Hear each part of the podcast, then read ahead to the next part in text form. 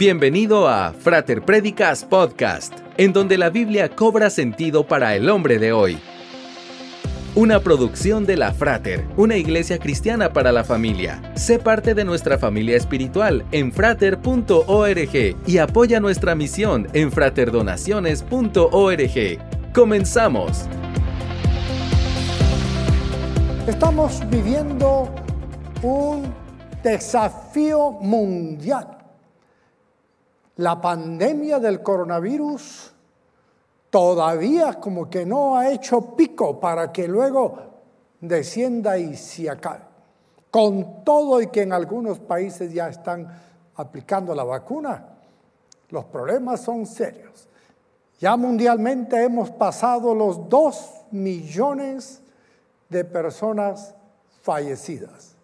Y hemos pasado ya, vamos llegando a los 100 millones de personas contagiadas. Y en Guatemala, solo en lo que va de enero, un gran número de personas que yo conozco han sido internadas en hospitales. Algunos han fallecido, otros han salido, se han recuperado.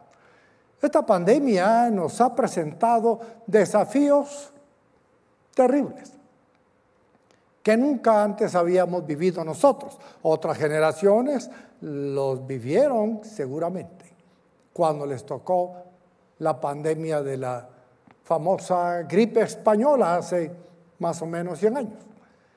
Pero ahora nos toca a nosotros. Y hablando de desafíos, ese es el tema que hemos tenido en estos primeros días del año 2021. Y hemos visto ya cuatro desafíos. El primero fue un desafío personal que tiene que ver con permanecer en la fe. Es mejor ser como árboles plantados junto a un río que como flores en maceta, llevados de un lugar a otro con facilidad. Tenemos que echar raíces. Y ese es el primer desafío del que hemos hablado. Permanecer. Eche raíces. No importa que vengan tormentas en esta vida. Si echamos raíces, seremos como el justo que florece como la palmera en el desierto. Sí, la tormenta podrá soplar y agitar nuestras hojas y quizás nos vamos a doblegar por un tiempo, pero luego estaremos firmes, plantados para dar fruto. Segundo desafío, un desafío generacional que nuestros hijos y nietos conozcan y permanezcan en la fe. Recuerdes, estimado amigo, Dios no tiene nietos.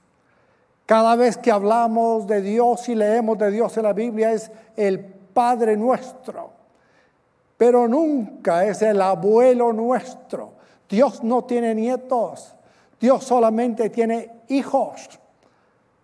Por eso es importante que reconozcamos que nacer en un hogar cristiano no nos transforma automáticamente en cristianos.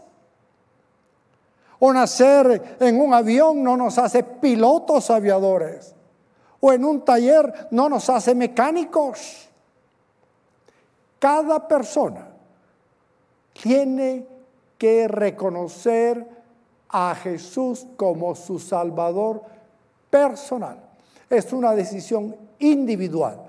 Por eso nosotros, los mayores, tenemos que asegurarnos que nuestros menores conozcan a Cristo y le reconozcan como su Salvador personal.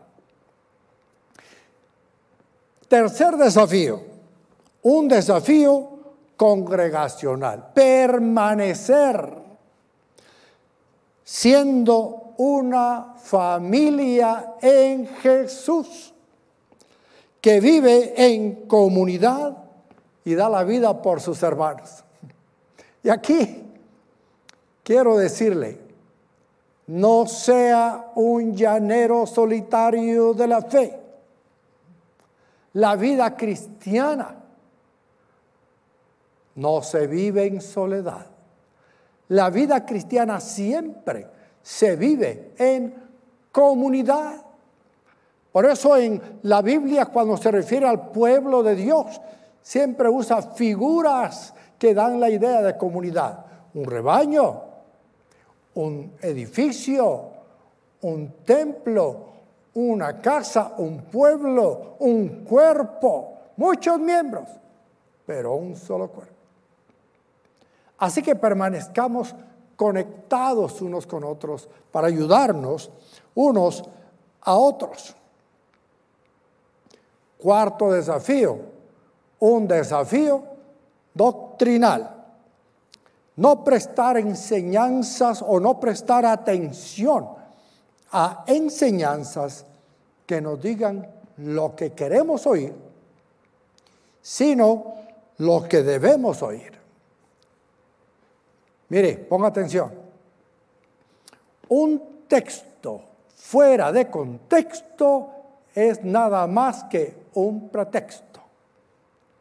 Por eso es necesario, es necesario que nosotros nos inscribamos a la facultad de la fe y liderazgo para estudiar la palabra del Señor y para aprender cómo interpretar correctamente la palabra de verdad y presentarnos como obreros aprobados, que no tenemos de qué avergonzarnos porque enseñamos la palabra, no nuestra palabra. Hoy llegamos al final de esta serie y vamos a estudiar el quinto desafío para este 2021. Y este quinto desafío es importante. Dejar de ver lo malo en nuestra nación porque ver lo malo en nuestra nación es fácil. Pero ¿y qué de lo bueno? La Biblia dice, el rebelde no busca sino mal. Cuando una persona está llena de rebeldía, siempre busca lo malo. Siempre busca en una hoja blanca el puntito negro. Nunca dice que ve una hoja blanca, siempre dice que ve un puntito negro. Y hay muchos ciudadanos, aún cristianos, que se dedican a ver solo las pequeñas manchas en la hoja blanca de nuestro país. Tenemos que aprender a valorar, a apreciar y a bendecir nuestra nación. Cuando uno está lejos del país, y a mí me tocó en una ocasión, siendo un joven de 23 años, irme de Guatemala a estudiar a Estados Unidos y estuve un par de años viviendo en el estado de la Florida. Y allí extrañé a Guatemala. Allí empecé a valorar aún más a nuestra nación. Al año de estar allá, regresé a Guatemala, nada más para renovar mi visa, porque había hecho un viaje a Colombia. Y la familia de mi esposa supo que yo andaba por acá, así que decidieron enviarle a ella algo que le gustara. Y me llevaron una de esas bolsas plásticas típicas de mercado en las que le cabe un montón y allí le pusieron pacayas envueltas en huevo, una maleta de frijoles, tamales colorados, chiles rellenos, queso fresco, un montón de cosas y tortillas. Y allá iba el pastor Jorge López con su gran maleta subiendo al avión. Y cuando llegué a la frontera de, en Estados Unidos, mejor dicho, a migración y aduanas, Me dicen los oficiales, ¿trae algo de comida? Y le dije, yes, well cooked corn tamales. Would you like some? Traigo tamales de maíz bien cocinados. ¿Quiere uno? Solo se sonrió y me dijo, no, me dijo, pase. Lo mejor que pude traer de Guatemala a Estados Unidos fue la gran bolsa de comida, porque hice feliz a mi esposa. Por supuesto, ella valoró esa comida como que era un tesoro. Casi que hizo un inventario y lo puso en la refri. La gente le llama ahora a eso productos de nostalgia. Uno extraña. Cuando uno está fuera del país y oye una música de marimba, llora. Le sale a uno lo chapín y extraña a Guatemala. Pero ¿qué siente usted y su familia de ser guatemaltecos? Eso es muy vital. Si usted siente vergüenza de ser chapín, que Dios tenga misericordia. Donde quiera que vayamos, debemos estar orgullosos de nuestra nacionalidad, de nuestro país. Y poder decir, como dice el himno nacional, Guatemala feliz que nosotros hagamos de nuestra patria un lugar feliz. La Biblia dice en Proverbios capítulo 14, versículo 34, la justicia enaltece a una nación, pero el pecado deshonra a todos los pueblos. Y solo la justicia de Dios en nuestros corazones puede llevarnos a, a amarlo a Él y a sus caminos que son vida y paz. Y con esto tiene que ver nuestro quinto desafío. Amar a Dios y amar a nuestra patria. Que amemos a nuestra patria. Luchemos por tener una nación encantadora. Y tome nota de esa palabra encantadora, porque más adelante le voy a mostrar cómo hacer que los demás nos vean como una nación encantadora y ganemos a Guatemala para Cristo. Existen quienes que a pesar de lo bueno que pueden ver de su nación, se encargan de esparcir falsos rumores y viven escribiendo en las redes solo falsedades.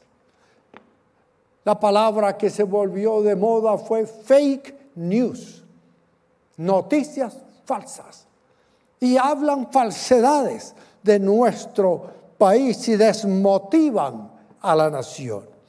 Todos tenemos un desafío nacional, tal y como lo tuvieron Josué y Caleb cuando fueron dos de doce representantes que Moisés envió a explorar la tierra de Canaán. A lo que Dios quería entregarles como su nación. Tierra en gran manera buena, descrita como la tierra donde abundan la leche y la miel. Pero diez de los doce exploradores desmotivaron al pueblo. Esparcieron falsos rumores. Dios se enojó con ellos y los condenó a morir con todos los mayores de 20 años en el desierto, en un periodo de 40 años un año por cada día en que duró la expedición. Nuestra Guatemala jamás será perfecta, pero tiene tanto por lo que debemos estar orgullosos y trabajar por ella. ¿Qué fue lo que pasó con Josué y Caleb y los diez espías que fueron a explorar la tierra prometida? Ahí está en números 13, 25. Al cabo de 40 días, los doce hombres regresaron de explorar aquella tierra, volvieron a Cádiz en el desierto de Parán, que era donde estaban Moisés, Aarón y toda la comunidad israelita, y le presentaron a todos ellos un informe y les mostraron los frutos de esa tierra. Este fue el informe. Fuimos al país que nos enviaste, y por cierto que allí, por cierto que allí abundan la leche y la miel. Aquí pueden ver sus frutos. El símbolo de turismo en Israel es dos hombres cargando en un palo un gran racimo de uvas. Ese es el símbolo actual de turismo, recordando este pasaje. Aquí pueden ver sus frutos, pero el pueblo que allí habita es poderoso y sus ciudades son enormes y están fortificadas. Hasta vimos anaquitas allí. Los amalecitas habitan el Negev, los hititas, jebuseos y amorreos viven en la montaña y los cananeos ocupan la zona costera y la ribera del río Jordán. Caleb hizo callar al pueblo ante Moisés y dijo, subamos a conquistar esa tierra. Estoy seguro de que podremos hacerlo, pero los que habían ido con él respondieron, no podremos combatir con esa gente, son más fuertes que nosotros. Y comenzaron a esparcir entre los israelitas falsos rumores acerca de la tierra que habían explorado. Decían, la tierra que hemos explorado se traga a sus habitantes. Y los hombres que allí vimos son enormes. Hasta vimos anaquitas. Comparados con ellos parecíamos langostas. Y así nos veían a nosotros. Es el síndrome de sentirse insecto. Gente que se siente insecto comparada con los enemigos que hay en su nación. Nosotros como cristianos tenemos el desafío de presentarnos, sentirnos, creernos y actuar como hijos de Dios, con poder. Y vamos a conquistar los gigantes que tenemos en nuestra patria. Somos llamados a inculcar amor patrio a todo guatemalteco. No hablemos mal de nuestro país frente a nuestros hijos y nietos. Hablemos bien. Amemos nuestra nación y estemos orgullosos de ella. Si Dios nos plantó en esta nación es porque Él sabe que podemos florecer en este lugar. He aprendido que no es el lugar el que hace a la persona, es la persona la que hace el lugar. Y nosotros en cualquier lugar donde Dios nos plante, allí podremos prosperar. Una madre le escribió a su hija esta anécdota en una carta porque estaba desanimada ella porque vivía en un desierto. Y le escribe y le dice, dos hombres estaban en una cárcel. Uno miraba el lodo, el otro las estrellas. ¿Qué está viendo usted aquí en Guatemala? ¿El lodo o las estrellas? ¿Los fracasos o las oportunidades? La perspectiva de cada uno va a definir el resultado que tenga en la vida.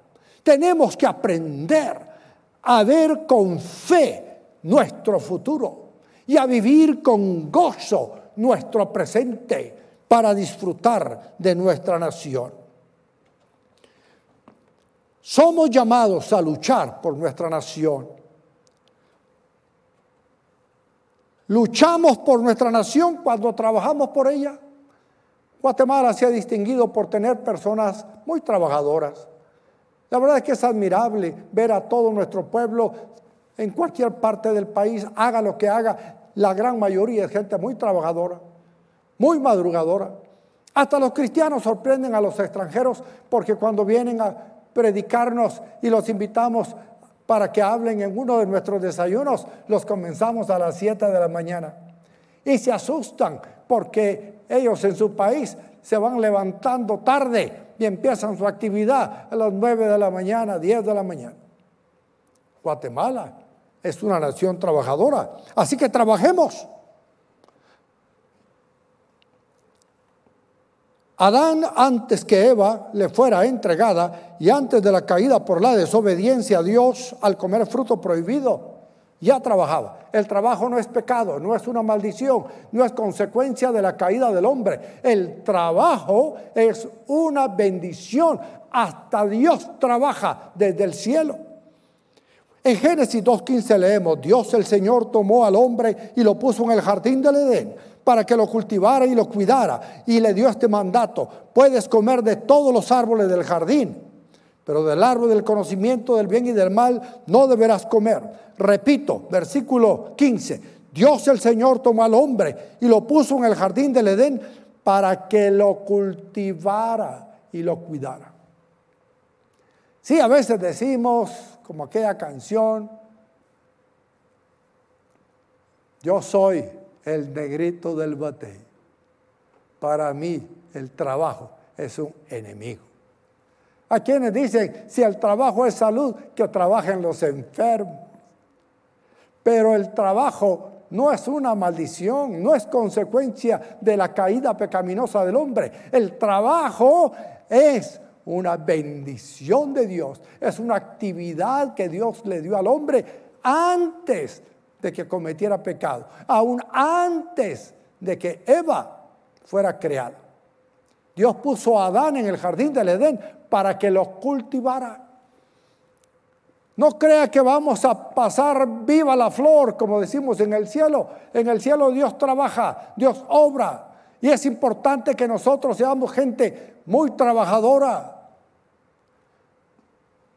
Así que despójese de la pereza y trabaje con ganas para salir adelante. Todo lo que hagamos de palabra o de obra, hagámoslo para Dios y no como para los hombres, nos escribió Pablo. Luchamos por nuestra nación cuando oramos por ella. Primera Timoteo 2.1 dice, así que recomiendo ante todo que se hagan plegarias, oraciones, súplicas y acciones de gracias por todos, especialmente por los gobernantes y por todas las autoridades, para que tengamos paz y tranquilidad y llevemos una vida piadosa y digna. Ah, qué fácil es criticar a los gobernantes, pero ¿y qué haría usted si estuviera en su lugar?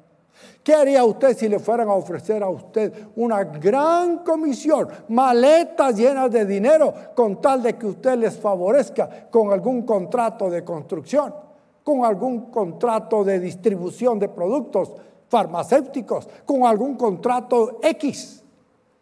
Ah, es fácil criticar al que está en el puesto hasta que uno está allí. La cosa es difícil. Por eso es importante que oremos por nuestra nación y especialmente por nuestros gobernantes. Luchamos por nuestra nación cuando accionamos contra lo que va en contra de la perfecta voluntad de Dios, como lo que atenta contra la vida, la familia y la libertad. Isaías 5:20 dice, ay de los que llaman a lo malo bueno y a lo bueno malo, que tienen las tinieblas por luz y la luz por tinieblas, que tienen lo amargo por dulce y lo dulce por amargo. Hoy es bueno matar niños en el vientre de la madre para muchos, pero la Biblia dice que eso es malo. Pero a lo bueno le llaman malo. Hoy le llaman bueno que usted se dé una gran emborrachada, una gran parrandeada una gran somatada a otra persona. A lo malo le llaman bueno. Luchemos por llamar a lo malo malo y a lo bueno bueno. Lo blanco y lo negro. No caigamos en ese pecado moderno del claroscuro ético, situacional, circunstancial. Y eso es pecado, depende. Y eso es malo, depende. Ya la gente está en esas circunstancias. El desafío nuestro es ser personas definidas, ser personas firmes en lo que el Señor nos ha enseñado. Y luchamos por nuestra nación. Cuando sostenemos la obra de Dios en obediencia, vea lo que dice Malaquías 3:10 al 12. Traigan íntegro el diezmo para los fondos del templo y así habrá alimento en mi casa. Pruébenme en esto, dice el Señor Todopoderoso, y vean si no abro las compuertas del cielo y derramo sobre ustedes bendición hasta que sobreabunde. Exterminaré a la langosta para que no arruine sus cultivos y las vides en los campos no pierdan su fruto, dice el Señor Todopoderoso. Entonces, ponga atención, entonces Todas las naciones los llamarán a ustedes dichosos, porque ustedes tendrán una nación encantadora, dice el Señor Todopoderoso.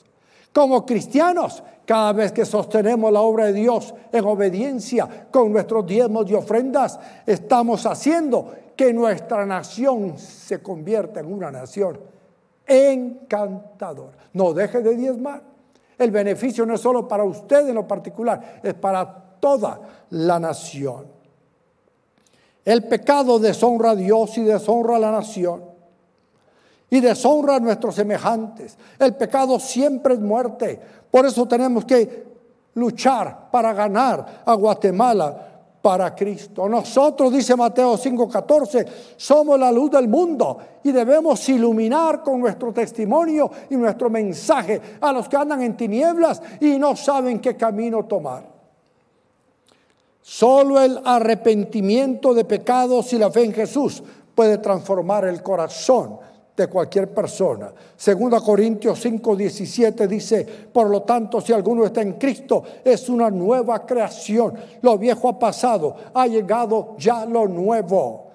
Cuando conocemos a alguien pecadorazo, decimos, a este ni pariéndolo de nuevo lo podemos componer. Pero Dios sí lo puede parir de nuevo. Dios lo puede hacer de nuevo y transformar su vida. Si a usted le han dicho que ya no puede cambiar, le tengo buenas noticias. Dios lo puede hacer de nuevo. Dios puede transformar su vida.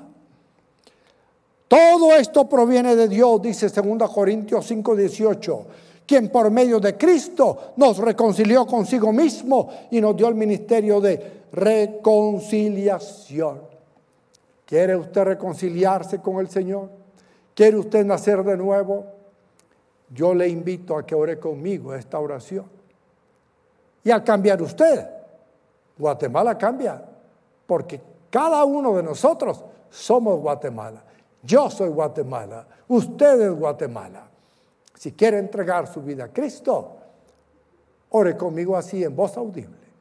Padre nuestro, reconozco que soy un pecador. Me arrepiento por todos mis pecados. Y creo que Jesús es el Hijo de Dios, que murió por mí en la cruz del Calvario. Fue sepultado, resucitado y sentado a la diestra de Dios Padre. Toma mi vida y transfórmame, Señor. Amigo, si usted tomó esta decisión, busque nuestra página soynuevo.org y allí dele clic a ese link que le pondrá en contacto con voluntarios nuestros dispuestos para ayudarle. Si lo ve indiferido, ahí habrá un formulario. Llénelo y nos contactaremos con mucho gusto.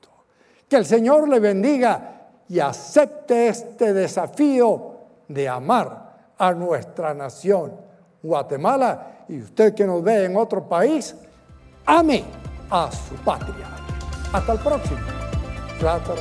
Esperamos que este podcast haya sido de edificación para tu vida. Te esperamos en el fraterlife.com los miércoles y sábados a las 20 horas y los domingos a las 7, 10, 12 y 18 horas. Para sostener la obra de Dios con tus diezmos y ofrendas, ingresa a fraterdonaciones.org. La Frater, una iglesia cristiana para la familia.